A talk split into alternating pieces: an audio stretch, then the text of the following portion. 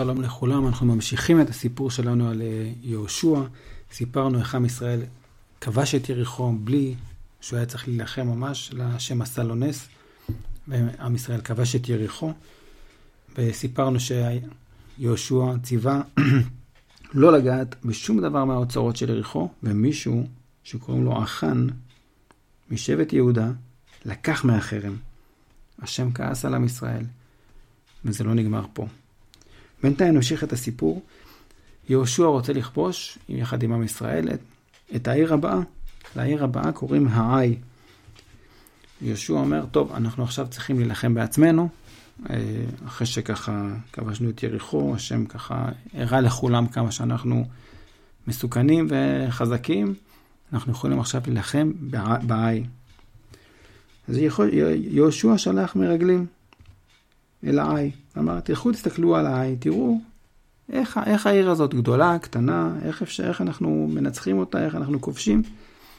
המרגלים חזרו על יהושע, הם שכחו שביריחו כנראה השם עשה להם נס, הם חשבו שהם חזקים מאוד.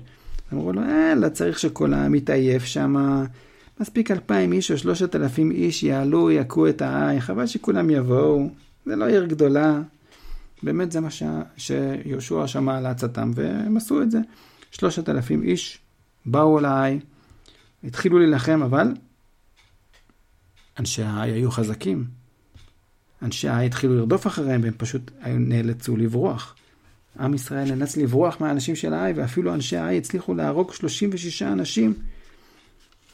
פתאום עם ישראל התחיל לפחד. במלחמה הראשונה האמיתית שלהם, פתאום, הם מפסידים. הלב של העם נמס, נהיה כמו מים. יהושע קרע את הבגדים שלו ונפל על הרצפה לפני ארון השם. הוא וזקני, ישראל והתחילו לבכות, ויהושע אמר, למה הבאת אותנו לפה? למה העברת אותנו את הירדן? כדי שכולם פה ינצחו אותנו, כולם פה חזקים, אנחנו, אנחנו לא מספיק חזקים כדי להילחם בהם. מה אני אעשה עכשיו? עכשיו שכל הגויים יראו שאנחנו כן חלשים ואפשר לנצח אותנו, כולם עכשיו יפול, יפלו עלינו ופשוט יהרגו את כל עם ישראל. השם ענה ליהושע ואמר לו, קום, מה אתה נופל על פניך? לא סתם אתם הפסדתם במלחמה. עם ישראל חטא, ועבר את הברית אשר ציווית אותם, ולקחו מהחרם, וגנבו, וכחשו, ושמו בכלים שלהם.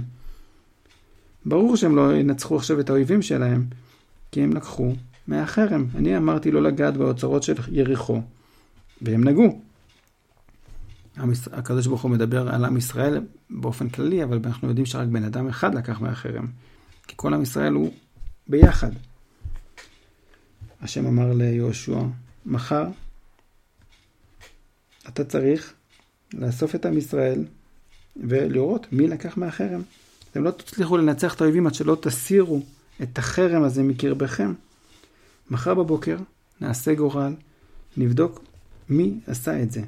מי שעשה את זה יקבל עונש הוא וכל המשפחה שלו. יהושע קם בבוקר מוקדם, אסף את כל עם ישראל ועשה גורל. בגורל יצא, קודם כל עשה גורל לשבטים. בגורל יצא שבט יהודה. מישהו משבט יהודה הוא זה שלקח מהחרם. עכשיו, בתור משפחת יהודה, הוא עשה גורל למשפחות, ויצא שם משפחת הזרחי. וממשפחת הזרחי עשו גורל בין הגברים, ויצא זבדי. ובין משפחת הזבדי עשו גורל ויצא אחן. אחן, הוא זה שלקח מהחרם. יהושע אמר לאחן, בני, בוא, תודה, מה עשית? תגיד את האמת. אחן אמר, תראה, אני באמת חטאתי. זה מה שעשיתי, אני פשוט ראיתי בשלל אדרת, מעיל כזה של שנער טובה, ו-200 שקלים כסף, ולשון זהב אחד, ו-50 שקלים, לשון זהב אחד במשקל 50 שקלים. וממש רציתי אותם, אז לקחתי אותם ושמתי אותם באוהל שלי. יהושע שלח שליחים לאוהל של האחן, ובאמת מצאו את כל הדברים. הם לקחו את הכל מהאוהל, הביאו את זה לאלישע, אל יהושע, ושמו את הכל. ויהושע אמר, טוב, אתה צריך עכשיו לקבל עונש, כן?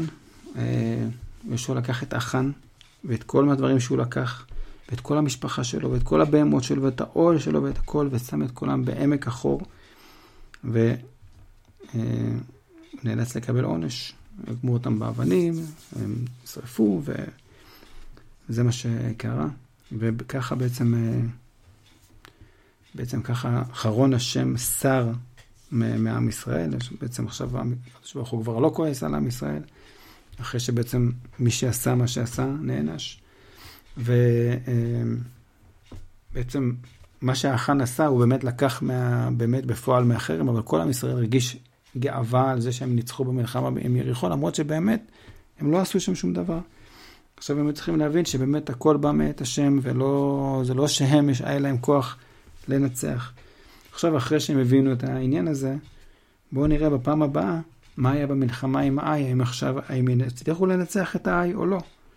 תישארו איתנו ונקשיב ונשמע את המשך הסיפור.